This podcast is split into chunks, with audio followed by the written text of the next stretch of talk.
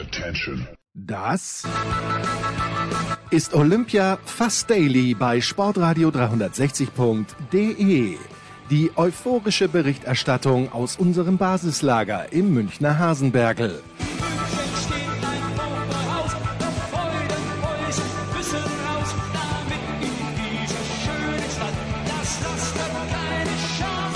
Rasende Abfahrer in Garmisch.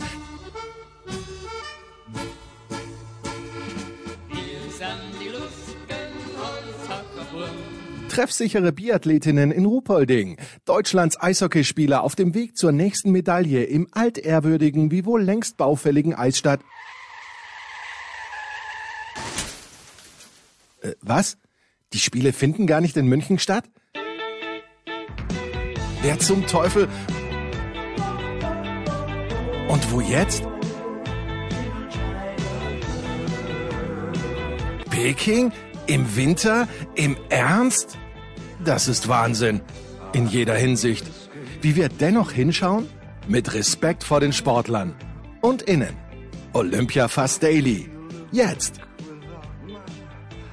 Was die wenigsten wissen, es gibt kein Video zwischen Saskia Leite und mir. Sonst, Saskia, würdest du mich Tränen überströmt sehen. Ich weiß nicht, was es ist. Vielleicht, weil ich vorhin gerade ein Aspirin nehmen musste, weil ich jetzt nicht ganz so fit bin. Aber als die Siegerin im Paarlauf, die Chinesin, deren Namen ich A nicht weiß, aber B, selbst wenn ich ihn wüsste, nicht wagen würde auszusprechen, ähm, geheult hat, als ihre Kür vorbei war, da musste ich mitheulen. Wie geht's dir, meine liebe Saskia?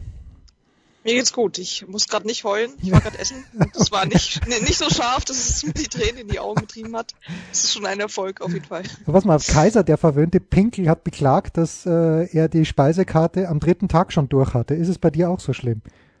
Äh, nee, ich bin gerade sehr äh, froh, weil ich ja jetzt nach Peking umgezogen bin und ah, ja. hier in dieser Din Dining Hall sitze und äh, das kulinarische Angebot da sehr viel größer ist als in äh, Sanxiaku. Ah ja, schön. Das heißt, du wirst die äh, Abschlussfeier morgen dann noch mitnehmen wahrscheinlich, nehme ich an. Ja, das entscheide ich morgen spontan, ehrlich okay. gesagt. Ja, also, äh, Loriot sagt ja, äh, ein Leben ohne Möpse ist denkbar und damit meint er natürlich die Hunde, aber sinnlos. Für Saskia Leite müsste ja gelten, Olympische Spiele ohne Biathlon sind denkbar, aber sinnlos.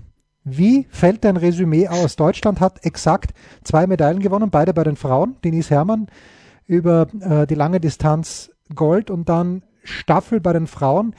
Ich habe gestern Johannes Tinius Bö gefeiert. Ich sagte, wie es ist, weil das war Wahnsinn.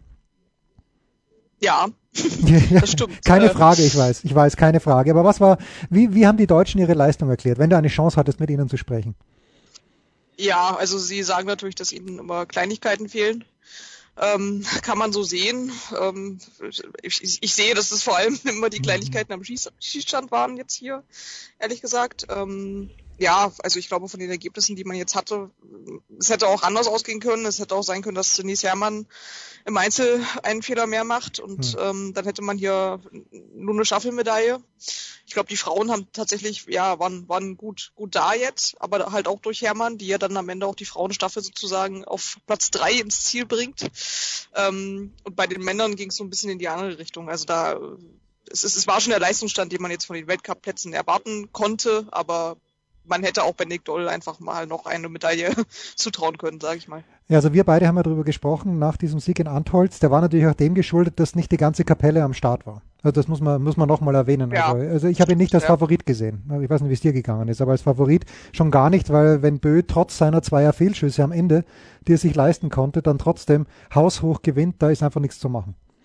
Ja, das stimmt, aber es ist Bö, es ist Fiomaye, die hier schon ziemlich unschlagbar war. Mhm. Und dann ist aber eine große Reihe von Sportlern, wo auch ein Benedikt Doll rein gehört, sag ich mal. Und wenn, wenn du vier, vier Einzelrennen bei Olympia hast, dann hast du da auf jeden Fall ja, eine gute Chance, ja. eine Medaille zu holen eigentlich, ne? Also. Weißt du, was mir gestern fast am besten gefallen hat bei diesem, ähm, beim Massenstart der Männer, das war, als Quentin Fillon-Maillet, ich hoffe, ich habe ihn richtig ausgesprochen, ins Ziel gekommen ist und Johannes Tinnesbö ist dort gestanden und die beiden haben, haben sich ein High Five gegeben. Und das hat mir echt, hat mir echt gut gefallen. Die scheinen sich sehr, sehr zu respektieren, die beiden Jungs. Kartoffel, äh, Fillon-Maillet war natürlich wurscht, war es wurscht, vielleicht nicht ganz, dass er Vierter geworden ist, der hat schon seine Medaillen gewonnen. Aber wie hast du diese Geste, wenn du sie denn gesehen hast, gefunden?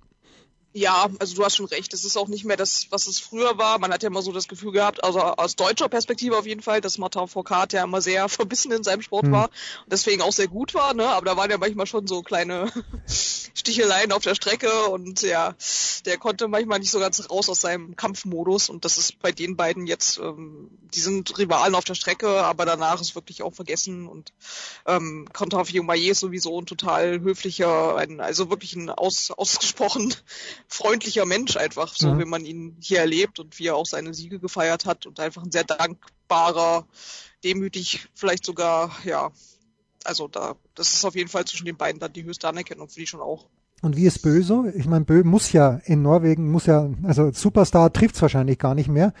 Aber wie ist der Bö so?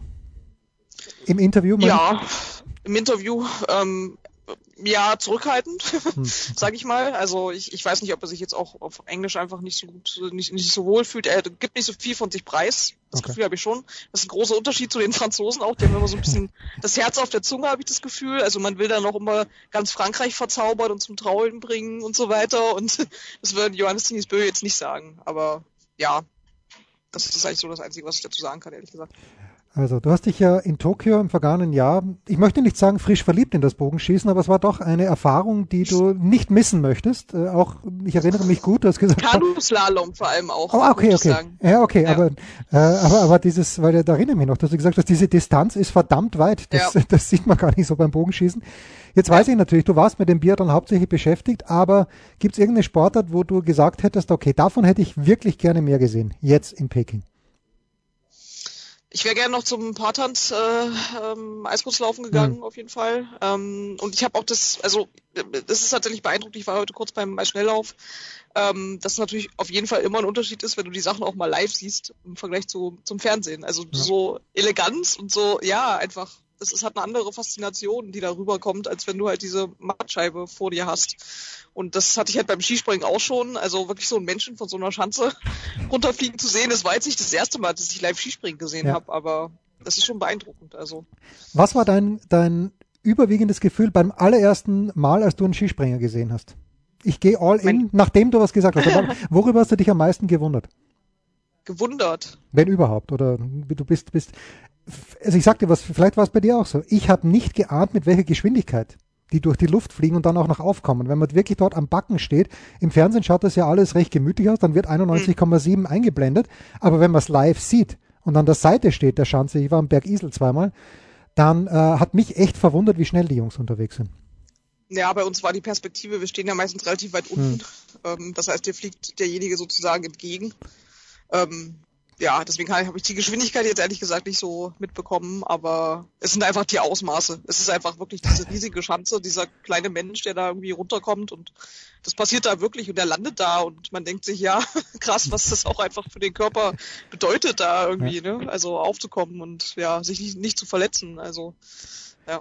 Wie ist denn die Aussicht? Äh, wurde darüber gesprochen, ob diese olympischen Anlagen, also die Schanze ist ja gigantisch natürlich, mit haben wir schon darüber gesprochen, mit diesem fantastischen äh, Rondell oder was auch immer das ist, da ganz oben. Äh, wie ist die Aussicht, dass die Biathleten jemals wieder einen Weltcup in dem Ort, den du vorhin beschrieben hast, also auch, auch verbal beschrieben hast, bestreiten werden? War es das mit Biathlon in China oder ist es der IBU ein Anliegen, dort vielleicht hier und da wieder hinzufahren? Das ist ja mal die Frage, wie, wohin man gerne Weltmeisterschaften vergibt, hm. wie die vergeben werden. Hm. Wenn sich der Chinese dafür irgendwie in fünf bis zehn Jahren nochmal bewirbt, dann wird sich wahrscheinlich die IBU auch nicht querstellen und dann vorher nochmal einen Testwettkampf da vielleicht durchführen. Aber ja, die Liebe der Athleten, die, wie gesagt, die Strecke haben sie ja alle immer gelobt, aber ja. die Umstände vor Ort, keine Ahnung, wann du diesen Weltcup, vielleicht ist auch das Wetter anders, wenn du jetzt tatsächlich Anfang Anfang ähm, Dezember dahin kommst, mhm. keine Ahnung, vielleicht ist es dann erträglicher, aber ich meine, es ist ja trotzdem irre von, also einen europäischen Sport für einen europäischen Sport nach China zu fliegen.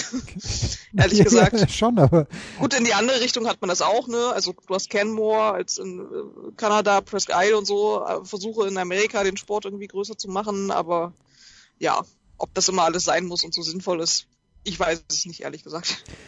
Hast du also heute, das ist jetzt wirklich die abschließende sportliche Frage, aber hast du die, den Massenstart im Eisschnelllauf dann gesehen? Genau, ja. Ja, okay, weil ich, ich habe das das erste Mal, ich wusste, es gibt's, okay. Äh, ich weiß auch nicht, warum diese Zwischensprints überhaupt stattfinden, wenn es eh nichts bringt, außer vielleicht einer besseren einer besseren Platzierung, aber ich war sogar im Fernsehen gesessen. Also es ist, es ist meint, das eine ist also Eisschnell auf Massenstart, was ich sehr, sehr cool fand und das andere ist, ich bin großer Fan des Skiathlons wieder geworden, weil ich finde das geil, wenn die dann die Technik wechseln und ich fand es heute auch geil, das möchte ich jetzt hier an dieser Stelle sagen, äh, das wirst du, weil, weil du ja nicht in der Bubble mehr warst, aber also hier in Europa, zumindest bei Jochen Behle, ist es nicht gut angekommen, dass, das, dass die das auf 28,8 Kilometer verkürzt haben. Weil äh, der hat gesagt, na, wenn sie schon laufen und die Athleten hätten das eben auch gewollt, dann hätten sie gleich 50 laufen können. Aber ich glaube, die Umstände waren schwierig, to say the very least. Ich weiß nicht, wie viele Athleten jetzt danach gefragt wurden, ob sie gerne nochmal 22,5 Kilometer zurückgelegt hätten. Also, also ja, ich war jetzt ja nicht mehr da, aber gestern war es schon richtig hart beim Biathlon am Ende und wenn man einen 12,5 Kilometer Massenstart der Frauen nicht austragen kann, dann sehe ich überhaupt keinen Grund, warum man überhaupt hm. nach 20,5 Kilometer Massenstart, äh, Langlauf ne, ja. dann austragen kann. Also Ich kann dir sagen, ich bin heute in Kitzbühel bei Plusgraden, wenn auch kleinen, äh, und bei komplett ohne Wind. Ich glaube, es waren 12 Kilometer gelaufen und äh, seitdem fühle ich mich sehr, sehr krank. Also ich weiß es sehr zu schätzen, äh, was die Athleten dort leisten. Saskia, ich habe ja meinen Beitrag ich habe den Anstoß gegeben, dass die Völkerverständigung zwischen Deutschland und Österreich noch ein kleines bisschen besser wird. Jetzt ist äh, der liebe Lukas Zara gestern zurückgeflogen. Ich weiß, Neid ist dir fremd. Aber wenn spontan ein Plätzchen frei gewesen wäre gestern und Claudio Cartunio, dein Chef, gesagt hätte, ach komm Saskia, setz dich rein, hättest du diese Chance wahrgenommen? Ach, ich finde es jetzt nicht schlimm. Ich bin jetzt nochmal in Peking zwei Tage, okay. ehrlich gesagt. Und das wäre jetzt gestern ja auch ganz schön stressig geworden. Also ja, ich halte es jetzt schon noch aus. Schön. Mit erweitertem Menü. Die fantastische Saskia Leite. Saskia, dir vielen Dank und vor allen Dingen gute Heimreise. Vielen Dank. So, also Saskia war auch beim Massenstart, aber der Mann, der Claudia Pechstein dann die Beichte abgenommen hat, nach ihrem Fragezeichen, lieber Sebastian, letzten Rennen, ja oder nein? Das war Sebastian woher Kaiser. Weißt, jetzt, woher weißt du, dass ich ihr die Beichte abgenommen habe? Ja, weil du Hat gestern. Saskia irgendwas verraten? Nein, überhaupt nicht. Aber du hast ja gestern gesagt, dass du heute möglicherweise das letzte Rennen von Claudia Pechstein dir anschauen wirst. War es das letzte Rennen? Hat sie da Andeutungen gemacht? Na, sie hat keine Andeutungen gehabt. Sie hat klar gesagt, dass es nicht das letzte Rennen war. Oh. Also ich habe diesen historischen Moment praktisch verpasst, ihr letztes Rennen zu sehen. Und äh, ja, ich glaube, ähm, da ich noch nicht weiß, wo ihr letztes Rennen sein wird, wenn das nächste Rennen ihr letztes Rennen ist, dann werde ich es definitiv nicht sehen, denn sie wird am 12. und 13. März in Herrenwehen, in dem Mecker des Eisschnelllaufs, wird sie äh, das Weltcup-Finale bestreiten. Darauf freut sie sich auch und äh, vielleicht ist das dann das letzte Rennen, aber man weiß es noch nicht. Also sie hat sich das offen gelassen. Ich habe sie auch konkret gefragt, ähm, in welcher Funktion sie denn 2026 bei Olympia in Mailand sein wird. Und sie hat gesagt, ähm, ob sie da noch aktiv sein wird, habe ich dann auch konkret hinterher gefragt. Und die sagte dann, sie schließt erstmal gar nichts aus. Und äh, hat auch noch extra betont, dass sie jetzt hier bewiesen hat in ihrem Alter, dass sie noch äh, ja, leistungsmäßig mithalten kann und dass sie immer noch äh, da gut drauf ist. Und deswegen, ja, sind wir da mal gespannt, was da rauskommt. Also das klang in der Tat fast so, als würde sie zumindest drüber nachdenken, aber ich kann ganz ehrlich, ich naja, vier Jahre noch, entschuldige, dann ist sie. Das wäre vier Jahre und dann würde sie praktisch am, ich habe extra mal nachgeschaut, am Schlusstag bei der Schlussfeier von Olympia in Mailand würde sie 54, 54 Jahre alt ja, werden. Ja. Absurd, aber sie hat noch mal ein Ausrufezeichen gesetzt, hat den dritten Sprint gewonnen. Äh, der für nichts gut war. Aber gehen wir mal davon aus, Sebastian, jemand gewinnt die ersten drei Sprints und wird dann Zweiter im Zielsprint. Äh, kann derjenige oder diejenige, die Zweite wird, dann das Rennen noch gewinnen oder ist immer nur der Zielsprint entscheidend? Nein, der ist nicht immer nur entscheidend, weil es gibt zwar beim Zielsprint äh, gigantisch viel mehr Punkte. Also der Sieger des finalen Sprints bekommt 60 Punkte und du kannst ja mit drei Sprints vorher maximal neun Punkte holen. Ja. Also ist das schon mal überhaupt nicht miteinander aufzuwiegen. Ähm, die Punkte vorher sind im Grunde genommen nur dafür da, eben die Qualifikation für die nächste Runde abzusichern. Okay. Wenn du schon mal drei Punkte hast, dann bist du schon mal weit von dabei, wenn du dann praktisch äh, in die nächste Runde willst, wo ja dann acht Mann reinkommen. Äh, und ansonsten in einem Finale schwierig. Wenn du vorher drei Punkte hattest und äh, da ist es natürlich dann für die Platzierungen schon mal gut. Mhm. Äh, dann irgendwie schon mal was auf der Abendseite zu haben, wenn es dann eben in die Region gibt, wo der eine zehn Punkte bekommt, der andere acht. Und wenn dann der, der acht hat, schon mal drei Punkte hatte, hat er elf. Und der, der zehn Punkte hat, hat keinen vorher gehabt, dann hat er oder bleibt er bei zehn stehen. Da macht das was aus. Aber bei 60 Punkten im Zielsprint kannst du davon ausgehen, dass meistens ja, der gewinnt, der die der die 60 Punkte im Zielsprint gewinnt. Ja, ganz interessant, die ganze Taktik auch, dass die Holländerinnen, das hat er dann, äh, Frau Scouters hat er gewonnen, die äh, Scouten, ja, ja. Scouten, äh, Scouten, sorry, nicht Scouter, Scouten. Äh, ja, die Taktik, die die gehabt haben. Die zweite ist ja rausgeflogen und ist aber dann trotzdem trotzdem fertig gelaufen. So, ich habe, ich habe es gerade vorhin der Saskia gesagt, ich habe wirklich geweint, als die Chinesin und ihr Partner das Paarlaufen gewonnen haben. War das von der Atmosphäre her, Sebastian, du warst ja beim Paarlaufen, war das... Nee, das, war ich nicht. Ah, du warst nicht, ah. Ich ja. war nicht beim Paarlaufen, das haben wir nicht mehr geschafft. Also das wäre dann zu viel gewesen, weil er noch viel Pechstein verarbeiten musste. Okay. Also zum Paarlaufen war ich heute leider Gottes nicht, hab's aber im Fernsehen gesehen. Also von der Stimmung her muss das das beste, von der Atmosphäre her muss das das beste Match gewesen äh, sein, also die, der beste Wettbewerb, oder? Zumindest was man am Fernsehen mitbekommen hat, ja, aber das kann man jetzt natürlich schlecht beurteilen, ja. wenn man nicht in der Halle ist. Aber grundsätzlich ja, du hast eine Halle, du hast ein Dach drüber, das lässt natürlich auch den Schall drin. Es sind immer relativ, äh, na viel ist jetzt übertrieben, aber es ist immer so besetzt gewesen, alles mit äh, Abstand, äh, aller zwei, drei Sitze saß nur jemand da. Ähm, und wenn die Chinesen dann laufen, dann ist natürlich da auch die Stimmung groß. Wer sich noch erinnert, äh, diese vollbesetzten Hallen bei Olympia 2008, bei den Sommerspielen. Das war schon gigantisch, was da für ein Orkan jedes Mal kam, wenn die Chinesen äh, äh, performt haben. Und so war es heute auch, ähm, wenn gleich natürlich der Orkan aufgrund dessen, dass nur wenig Leute im Verhältnis gesehen äh, in der Halle sein durften, natürlich weitaus geringer ausfiel. Aber natürlich ist die Begeisterung groß, wenn du dann äh, hier dieses, äh, diesen Wettbewerb gewinnst, gerade Paarlaufen, was ja nun dann schon seit Jahren auch immer chinesische Paare mit vorn gesehen hat. Wirst du an der ähm, Schlussfeier, ich habe gedacht Verabschiedungsfeier ja. an der Schlussfeier, du wirst an der Schlussfeier teilnehmen. Ja. ja. wahrscheinlich auch bin ich der Einzige, der auf der Tribüne sitzt. Ich habe noch niemanden gefunden, der mit mir äh, das Schicksal teilt. Die meisten sitzen schon im Flugzeug ja. oder äh, sind zumindest auf dem Weg zum Flughafen. Ich habe noch niemanden gefunden, der mit mir äh, praktisch dort in der Kälte des Nationalstadions den morgigen Abend zubringen wird. Also ich bin mal selber gespannt, wen ich dann dort treffe und ob ich überhaupt jemanden treffe. Also Saskia. Vielleicht ist die Mangelsbeteiligung auch schon abgesagt. Ja, was Saskia fliegt noch nicht nach Hause. Also Saskia hätte die Möglichkeit, aber sie hat mir vorhin gerade gesagt, sie wird es kurzfristig entscheiden. Und ihr seid ja jetzt ja in derselben Blase. Und ich darf dir übrigens sagen, sie war sehr happy, in deine Blase zu kommen, weil das Menü, über das du dich so beschwerst, scheint doch reichhaltiger zu sein als das, was sie jetzt zwei Wochen bei den Biathleten mitgenommen hat. Das kann ich nicht beurteilen, weil ich eben nicht bei den Biathleten ja, ja. war. Aber äh, dann muss sie halt, wenn sie jetzt das ist im Menü im Pressezentrum meint, dann muss sie halt äh, ein großes Glück gehabt haben, dass sie zu den Essenszeiten essen gegangen ist und nicht äh, wie so oft wir, wenn wir gerade Hunger haben und dann gibt's kein Menü, weil es eben nur einen Stand gibt, der offen hat, weil die Chinesen eben glauben, äh, Siesta machen zu müssen. Und äh, deswegen, also da kann ich jetzt wenig dazu sagen, aber wenn sie es so empfunden hat, dann ja, gut vorher. Äh, gut vorher. Sei es, sei es ihr gegönnt. So, ganz kurz noch, wirst du dir morgen das Eishockey-Finale geben? Aber selbstredend, also wie gesagt, auch wenn jetzt die NHL-Spieler nicht da sind, das ist natürlich immer ein Höhepunkt bei Olympia. Der letzte Tag eigentlich immer mit Viererbob, 50 Kilometer Langlauf und ja. äh, Eishockey-Finale. Jetzt waren die 50 Kilometer heute schon bei den Männern 28,4 Kilometer lang nur.